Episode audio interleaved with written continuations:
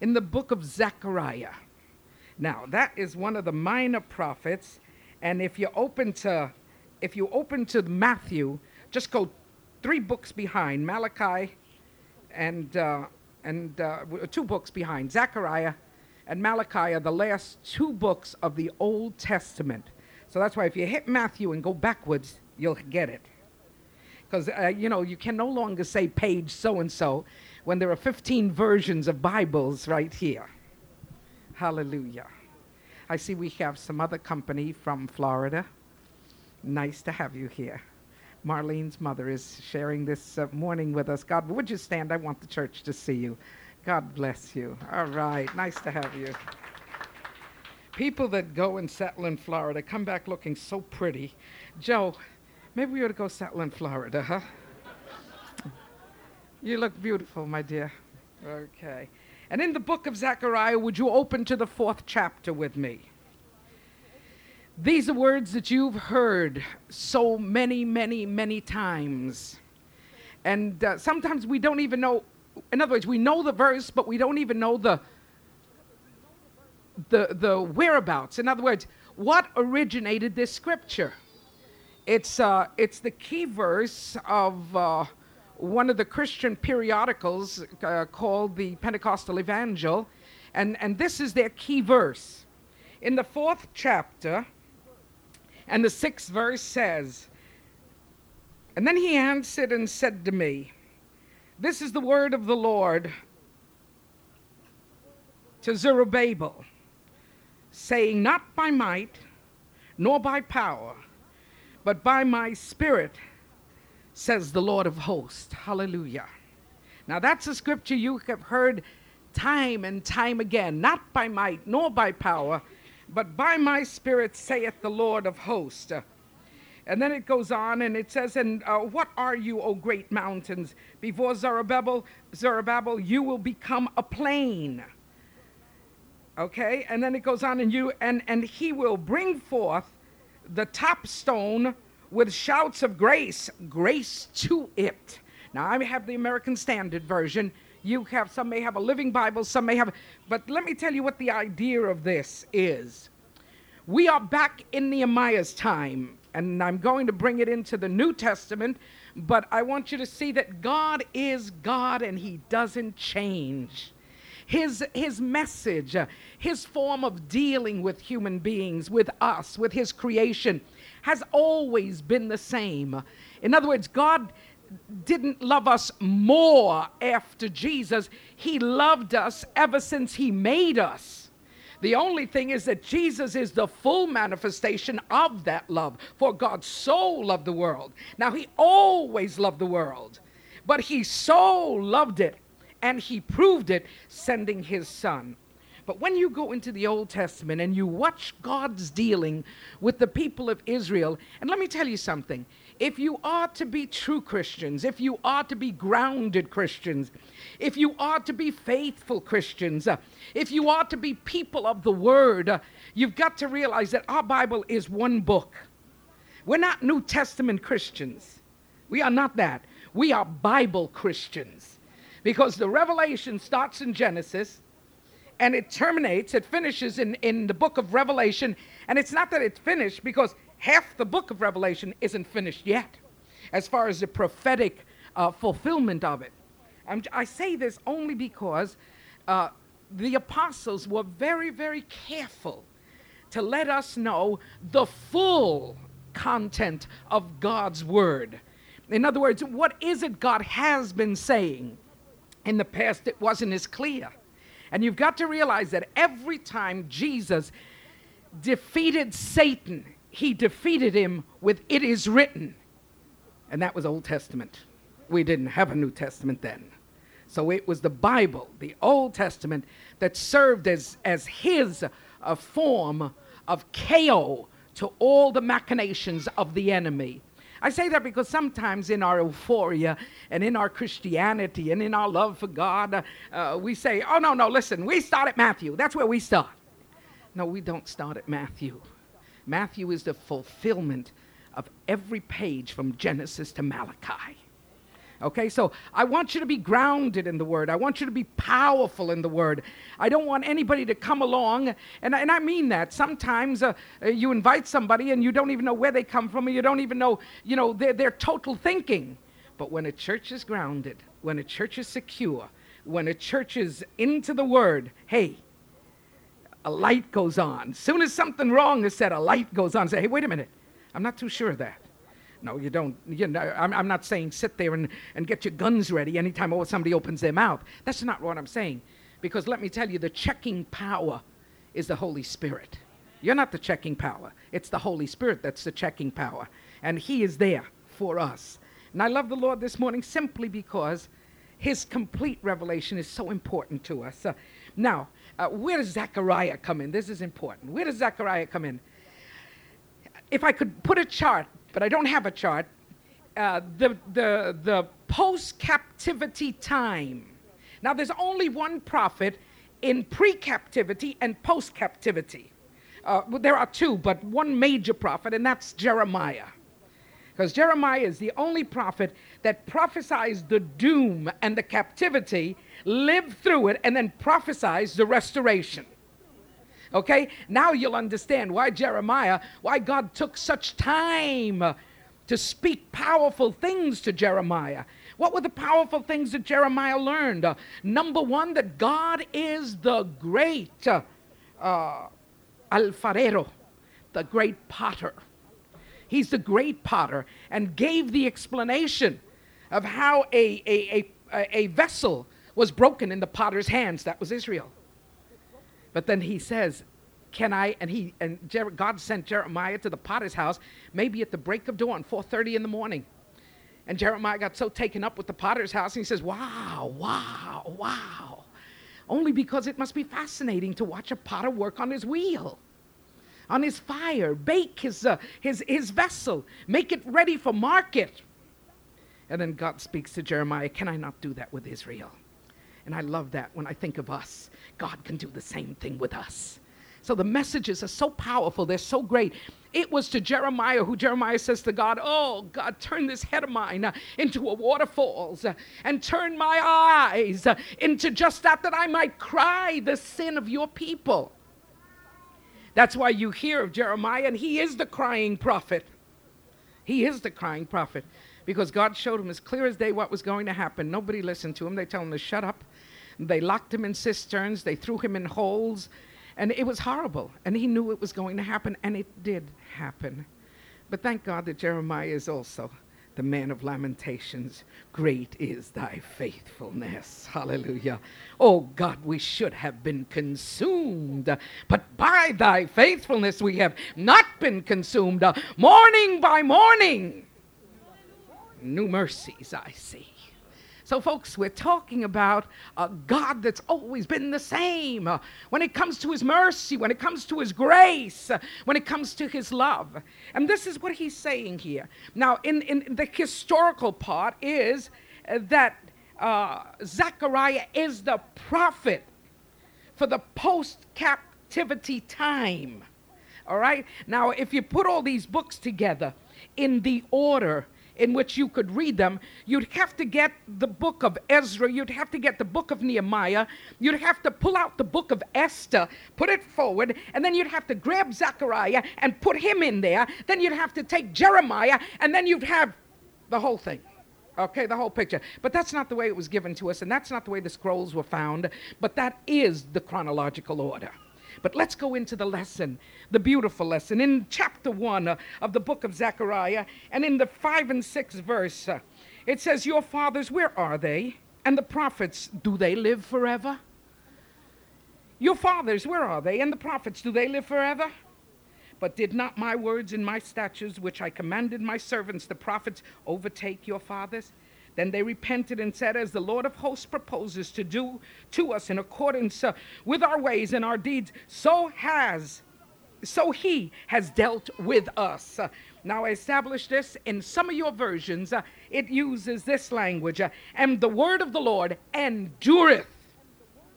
And the word of the Lord endureth, because that's what this verse means. And what are we talking about? We're talking about the great truth that God does what he says.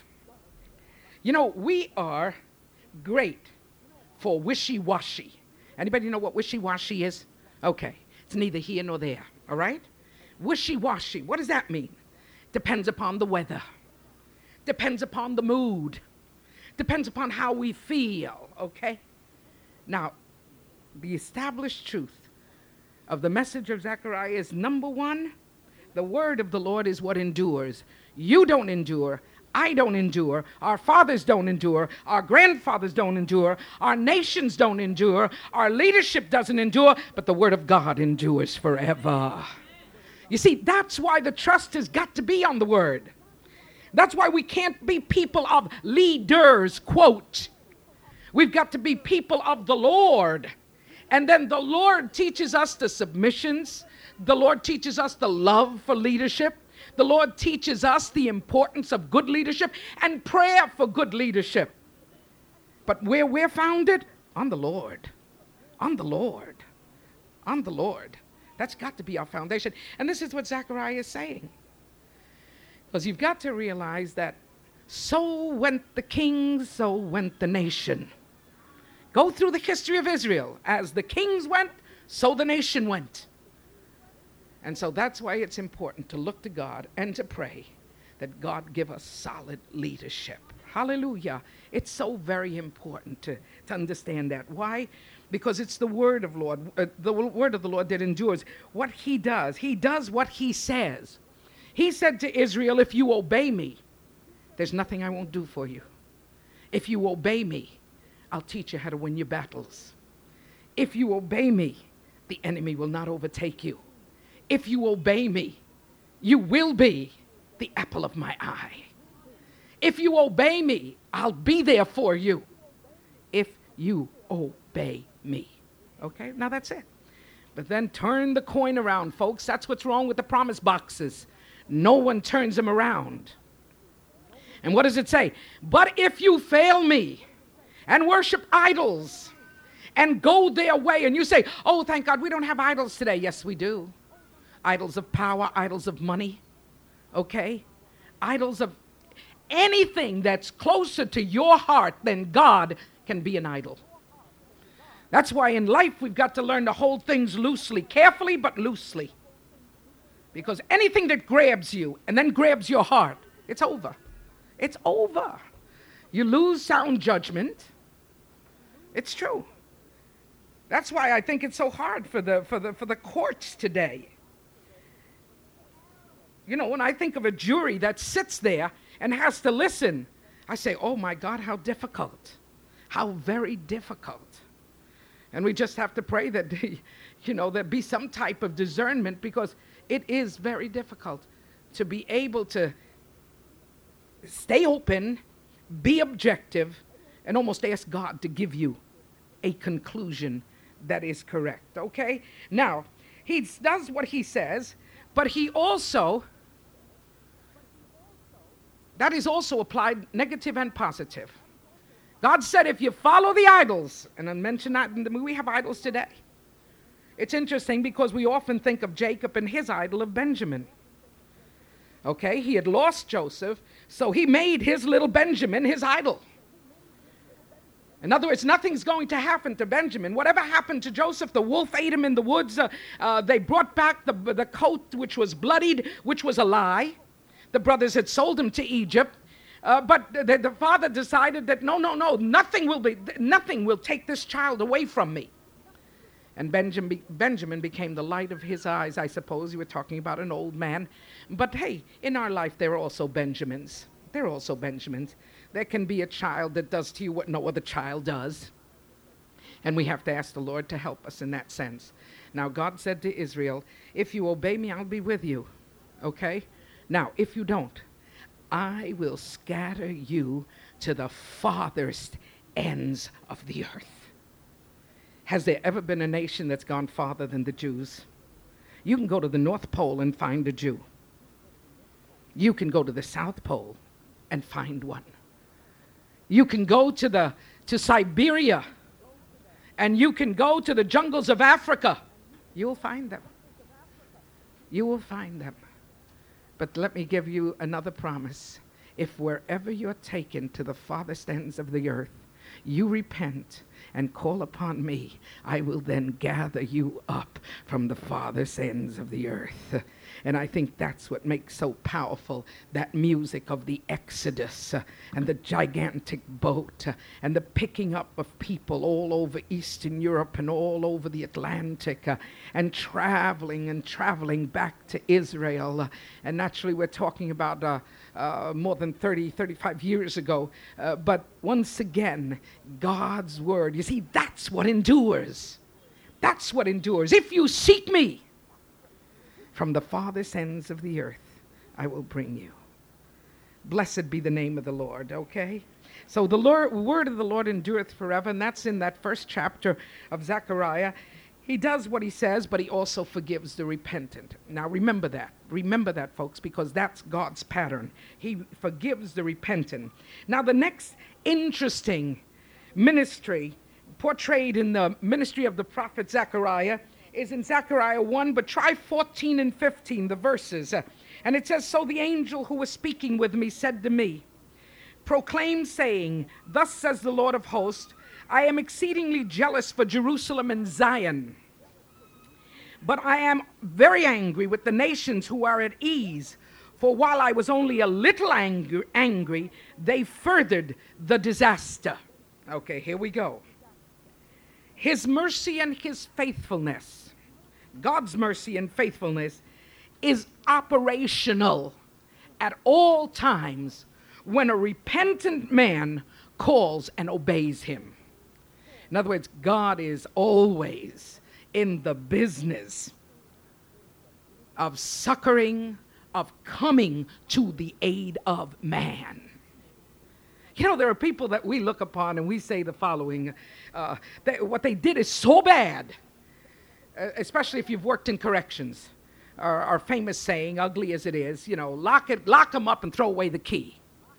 And that's the feeling because you read a report and you see that this person has taken two or three lives, and you see uh, the, the, the whole explanation of everything that's given, whether, whether the sentences are, are, staggered or concurrent or what, whatever the thing is on the chart.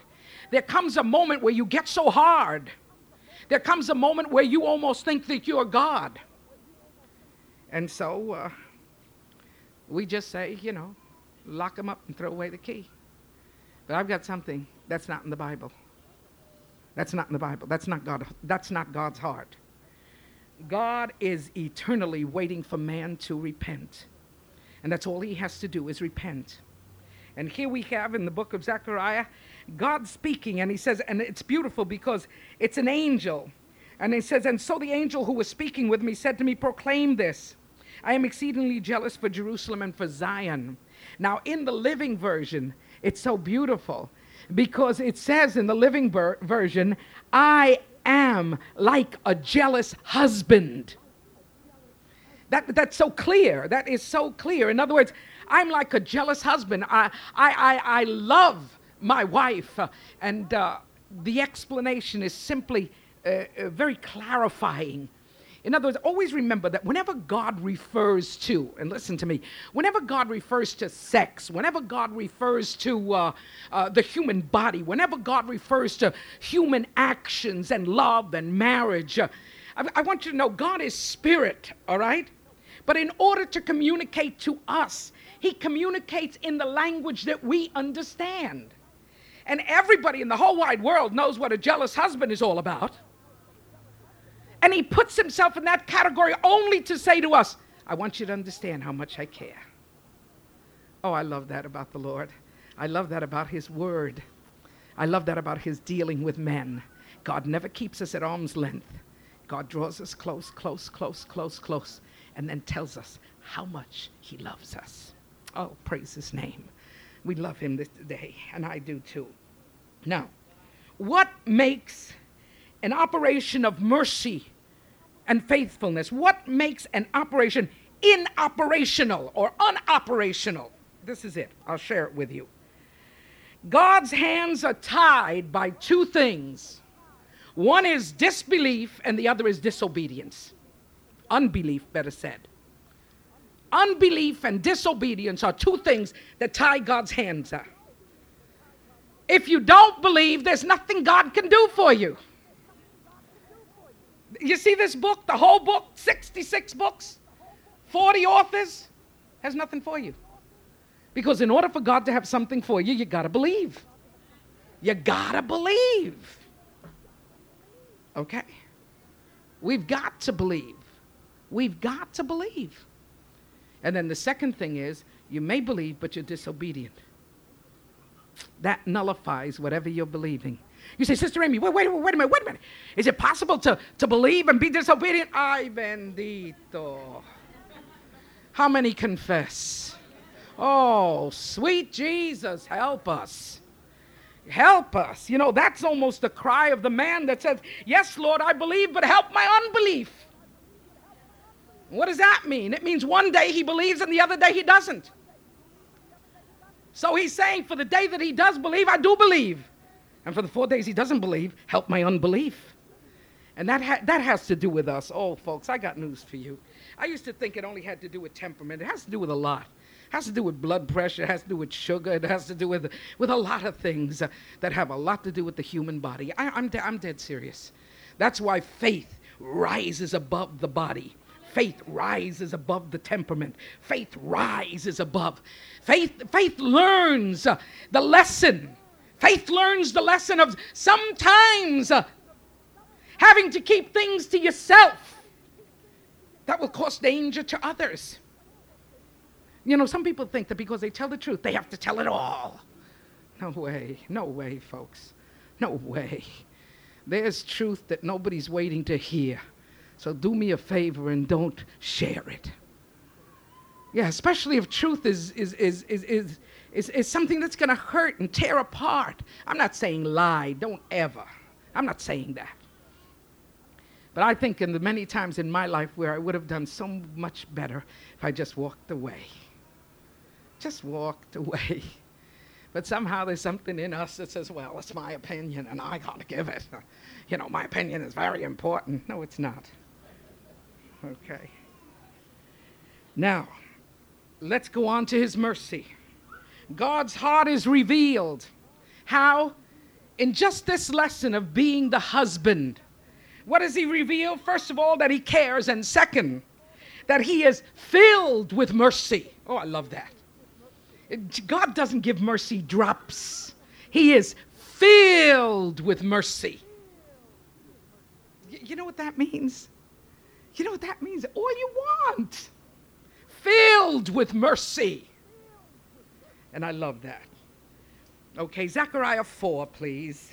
And in Zechariah 4, 1 to 7, we have exactly the scripture that we read, and then the angel. I want to tell you something, folks. Zechariah is a tremendous prophet of eschatology. Don't be afraid of the word, it simply means a prophet, a prophet of the latter days. Uh, during the days uh, of uh, the tribulation, things will appear on earth. Uh, uh, there will be two olive branches that appear. There will be people that come to proclaim uh, uh truth in Jerusalem. And this is the prophet of, of those prophecies. In other words, Zechariah is, is, is used by God in a double reference prophecy. So much for Israel in that day, but for Israel in the future. And it's a beautiful, it's a tremendous ministry, a tremendous prophetic ministry. Okay, now, let me share this with you. And, and it says, uh, And then the angel who was speaking to me, with me, returned and roused me as a man who was awakened from a deep sleep. And he said to me, What do you see? And I said, I, I, See, I behold a lampstand, stand, stand all of gold, with its bowl on the top of it, and its seven lamps uh, on it, with seven spouts belonging to each of the lamps which are on the top of it. Okay? Also, two olive trees by it, one by the right side of the bowl and the other on its left side.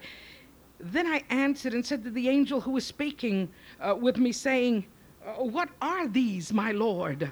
And so the angel who was speaking with me answered and said to me, Do you not know what these are? And I said, No, my Lord.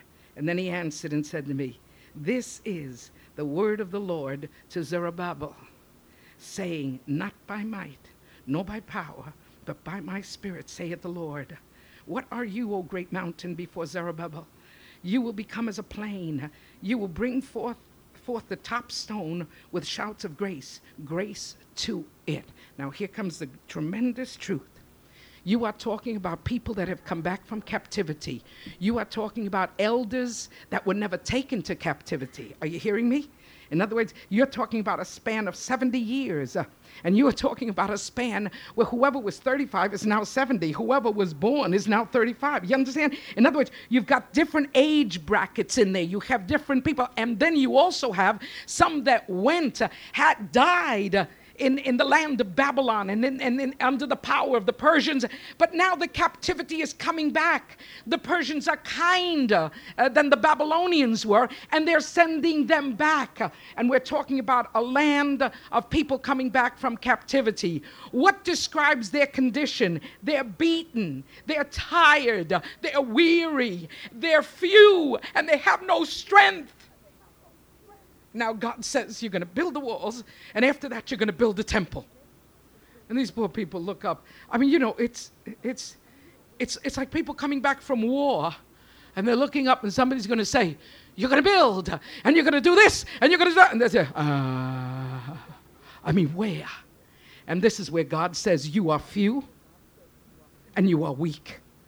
My God, what a description! Few and weak few and weak. What do you do with the few? And with the few that you have, they're weak. What do you do? You hear the word of the Lord. It's not by might, nor by power, but by my spirit, saith the Lord of hosts. Hallelujah. Hallelujah. God's never been into numbers, folks. Never. And one of the major sins of David was when he started to count. And you know what happened? Plague came upon the land. He's not. He's not into numbers.